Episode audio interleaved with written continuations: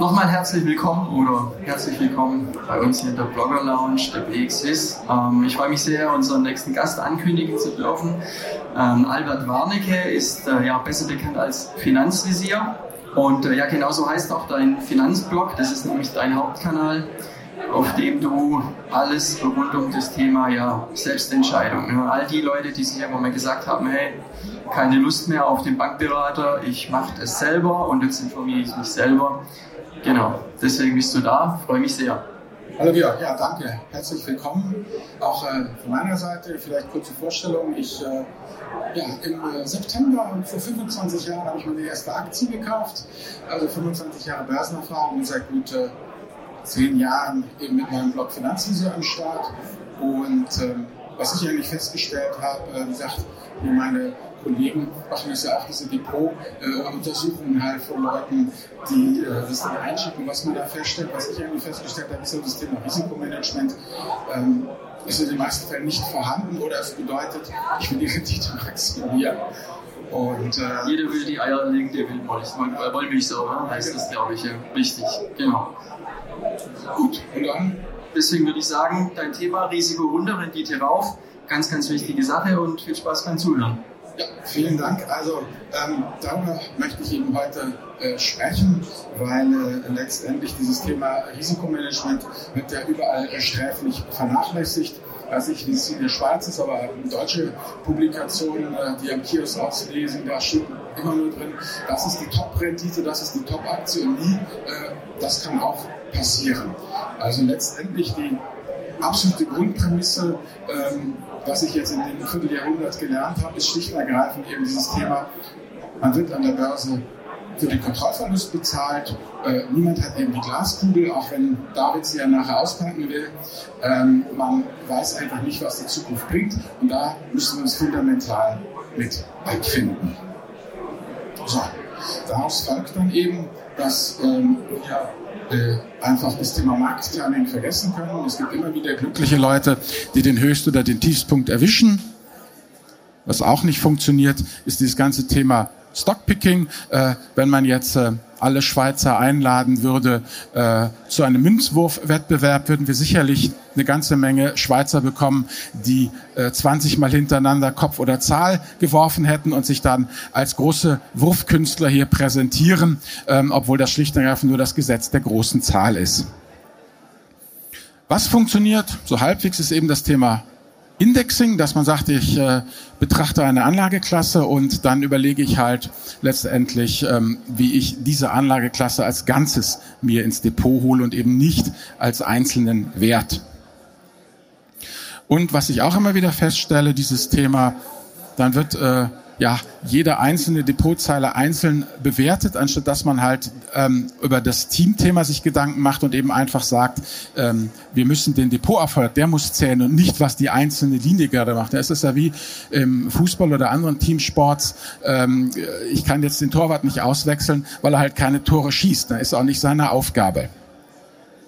So, und ganz wichtig, was ich auch immer wieder festgestellt habe, ist dieses Thema ähm, Zeit. Ja, also wir müssen das Ganze wirklich, um das valide beurteilen zu können, über mindestens einen Börsenzyklus gehen. Das sind ja zwischen sieben und 15 Jahre. Deshalb kommt man immer auf dieses Thema mindestens zehn Jahre, weil eben letztendlich ist es genau wie mit Ihrem Kleiderschrank. Ja, wenn Sie da nur die Monate Januar bis März sich angucken und daraufhin Ihren Kleiderschrank gestalten, dann äh, funktioniert das halt auch nicht. Sie müssen schon einen ganzen Jahreszyklus einfach durchlaufen. So. Dann letztendlich, und das ist halt eine von diesen fundamentalen Geschichten, der Index, der bildet halt letztendlich die langfristige Leistung einer Assetklasse ab. Und das können Sie so halbwegs über einen dicken Daumen gepeilt, ähm, können Sie da das Verhalten der Assetklasse dann ablesen und können darauf die ersten Schlüsse ziehen. Daraus folgt dann eben, dass die Langfristperformance, wie ich schon sagte, einer Anlageklasse halbwegs ähm, berechenbar ist und äh, dass das Ganze eben auch mindestens über zehn Jahre laufen lassen soll. Also die üblichen Rückschaufenster, die man ja bekommt, ähm, ja, wir gucken die letzten drei oder fünf Jahre zurück, das ist viel zu wenig. So, jetzt habe ich mir ein paar Assetklassen rausgesucht. Wie gesagt, hier äh, im Rahmen dieses Vortrages kann ich das auch alles nur mal anreißen und äh, präsentieren. Da können wir auch nicht so in die Tiefe gehen. Also meine Assetklassen, die sollen natürlich Rendite abwerfen. Das ist ganz klar. Eine Altersvorsorge auf Tagesgeld aufzubauen, das wird nicht funktionieren. Und oder sie sollen sich halt auch grundsätzlich anders verhalten als der allgemeine Aktienmarkt, um eben so dieses Thema Unkorreliertheit da reinzukriegen, dass halt, wenn die Aktien fallen, ich auch noch was im Depot habe, was äh, standhält und was mir doch irgendwie noch psychologisch gesehen ein bisschen Grün ins Depot bringt. So, und dann habe ich jetzt einfach mal exemplarisch die folgenden Anlageklassen ausgewählt, einfach um hier das mal vorzustellen. Sie können das natürlich nach Belieben erweitern und für sich anpassen. Das eine ist ganz klar das Weltaktienportfolio mit den Industrie- und Schwellenländern. Dann haben wir als weiteres Hochzinsanleihen. Als drittes dann Immobilien, die REITs und äh, Dinge, die sich halt einfach anders verhalten als äh, der allgemeine Aktienmarkt.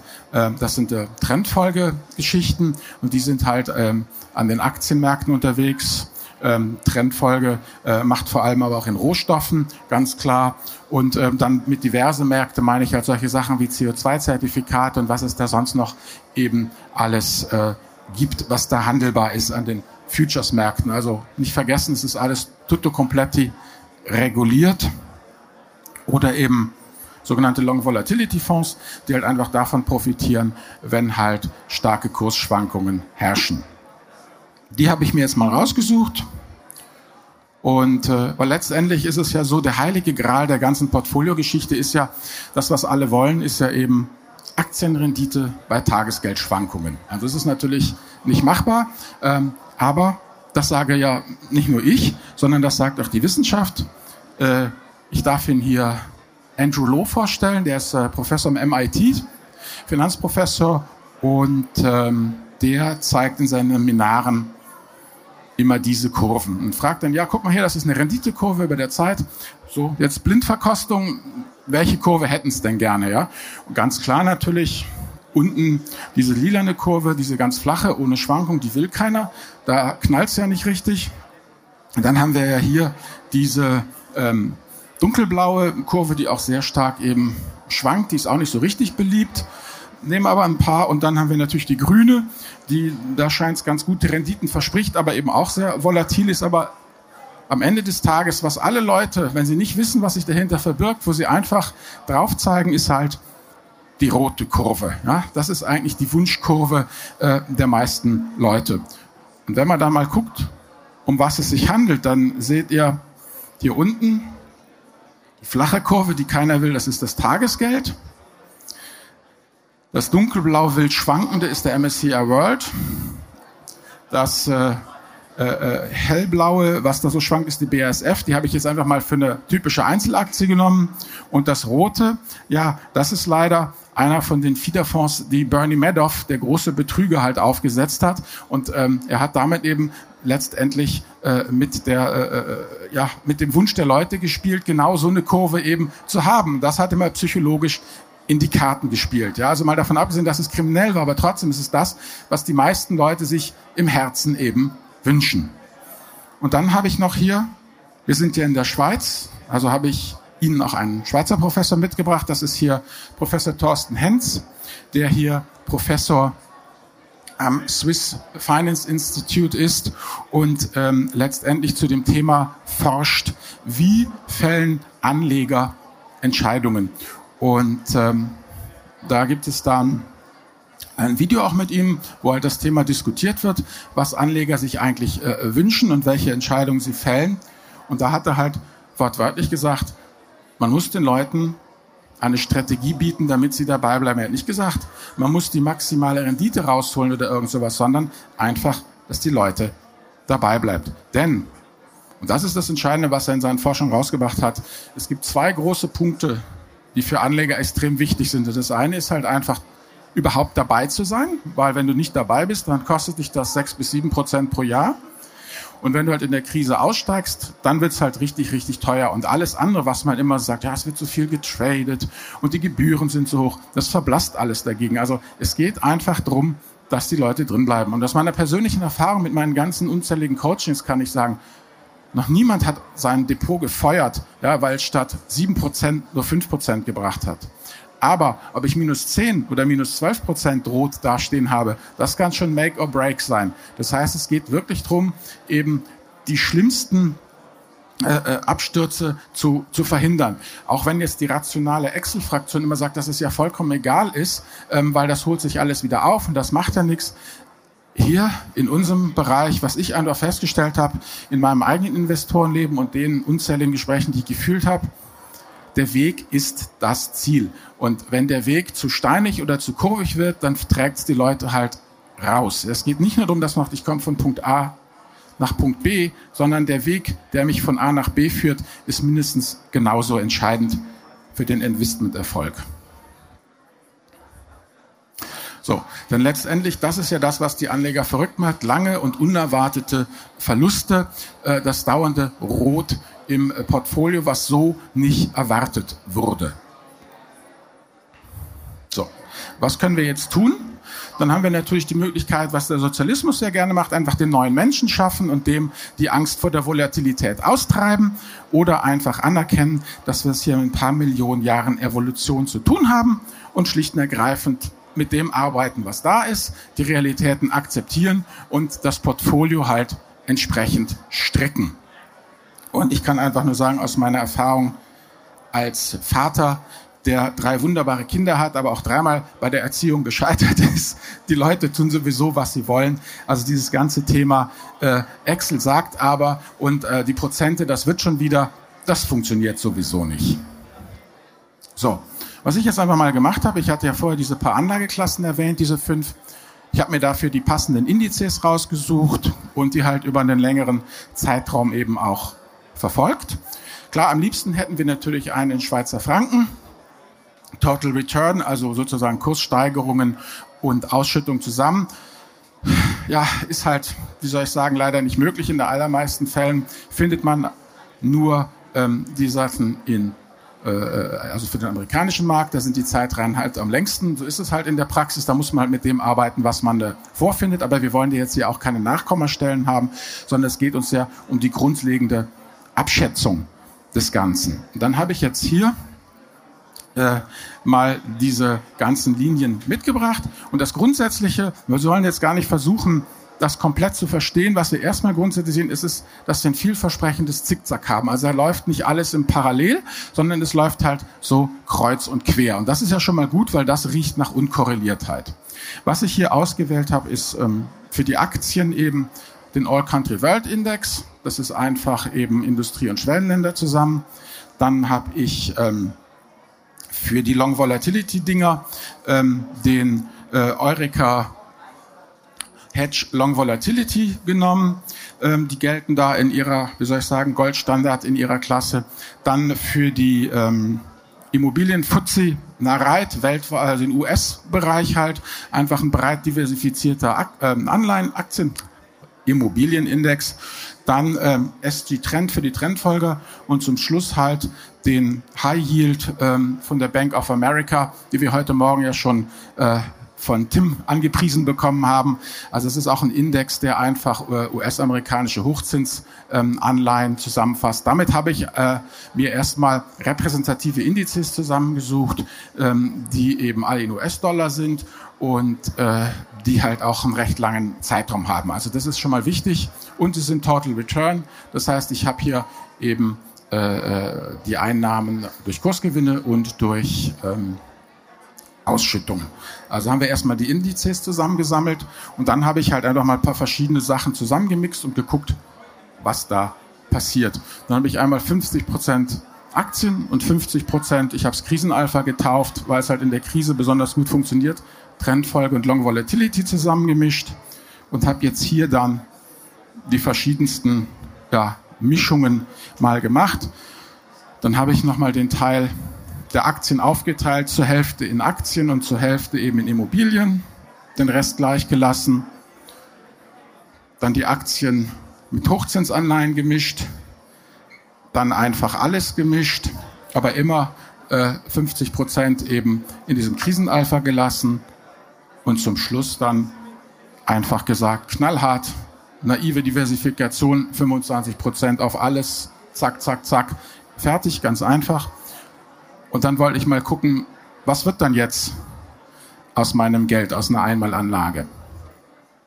So, und dann stellen wir fest, egal wie ich mische, zum Nicht am Sterben reicht's. Das läuft nämlich alles ziemlich parallel.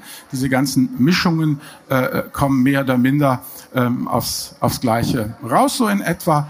Und äh, das reicht übrigens auch. Also genauer können und dürfen wir da auch nicht werden, weil wir reden ja über Dekaden. Und wie wir schon sagten, Kontrollverlust. Es geht hier einfach nur drum, so eine grobe Richtung äh, festzulegen. Alles andere, habe ich auch noch festgestellt, ist sowieso Augenwischerei. So, jetzt habe ich einfach mal genommen, wenn ich halt wirklich 50% Aktien und 50% Krisenalpha nehme, dann sehen Sie hier, grün ist äh,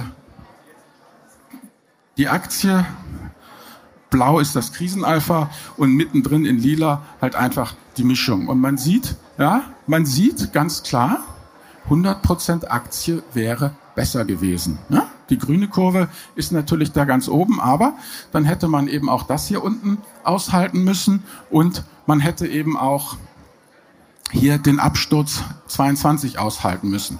Und das Problem ist ja, so leben wir ja nicht. Wir klonen uns ja nicht und leben in verschiedenen Paralleluniversen. Und dann im einen Universum habe ich halt 100% Aktien und im anderen habe ich diese Mischung. Und dann ist ja nicht so, dass wenn ich jetzt ähm, in, in meinem Aktienuniversum sehe, scheiße, es bricht total zusammen, dass dann sozusagen das andere Paralleluniversum anklopft und sagt, ja, mach dir aber keine Sorge, du stehst absolut gesehen immer noch besser da als mit der Mischung, sondern wir leben ja einfach in unserer Welt und wir erleben halt einfach äh, ja, den Absturz für uns absolut, ohne jetzt die anderen Szenarien äh, sozusagen noch zu berücksichtigen, im Gefühl zu haben.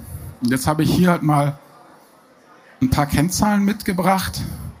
Und da sieht man halt einfach, dass wir halt hier einen maximale ja, Verlust haben vom ACWI von fast 56 Prozent.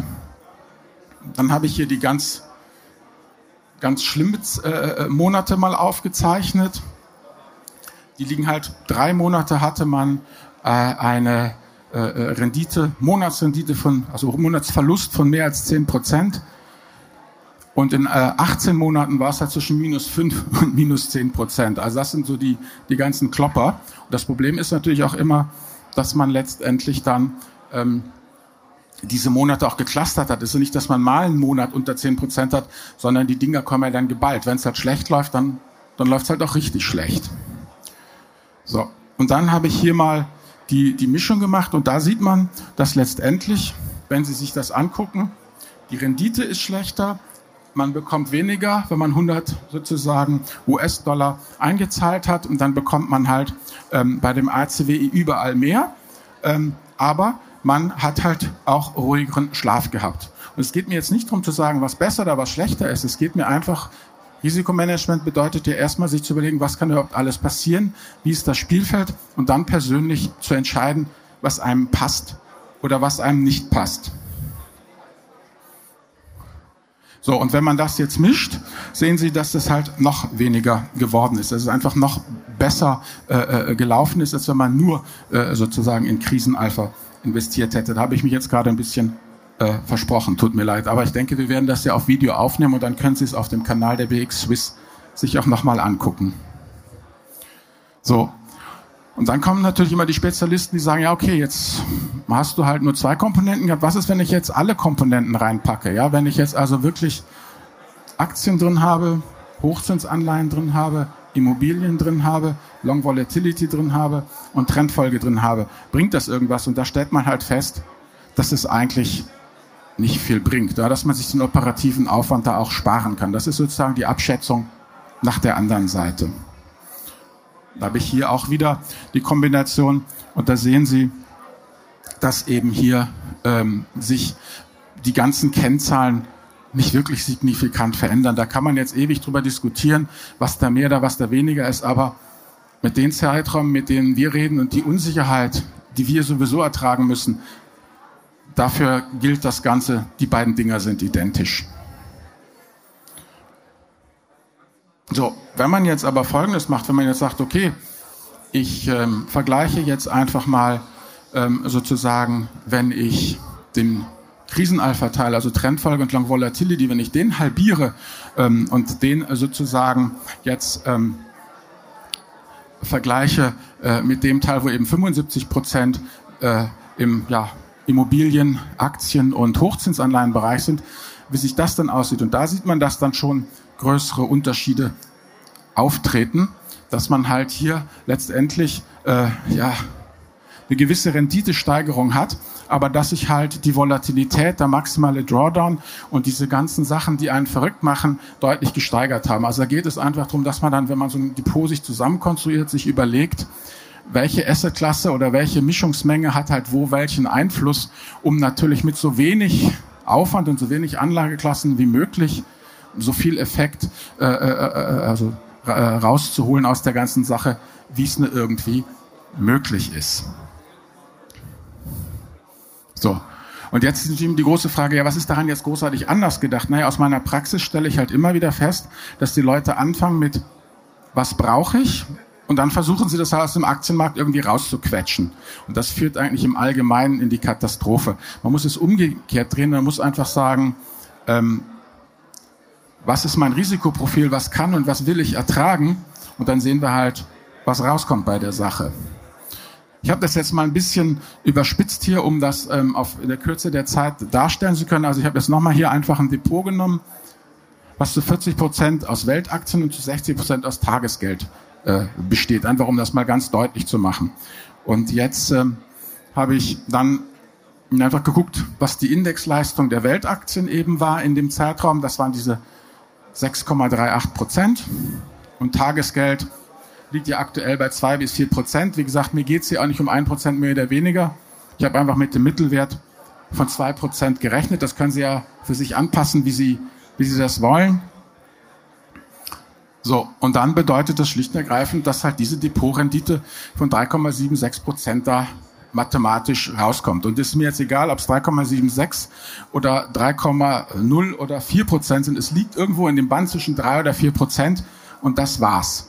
Und die ist eben nachhaltig, diese Rendite, weil sie diese Rendite erzielen mit einem Portfolio, was sie auch langfristig halten können, ähm, wo sie nicht verrückt werden und wo sie nicht anfangen, in der Krise zu verkaufen. Ich erinnere nochmal an den Professor Hens von den paar Slides vorher, der eben gesagt hat, das Entscheidende ist, äh, dabei zu bleiben, drin zu bleiben, ähm, weil äh, letztendlich das ist ja das Spiel, was wir als Privatanleger treiben.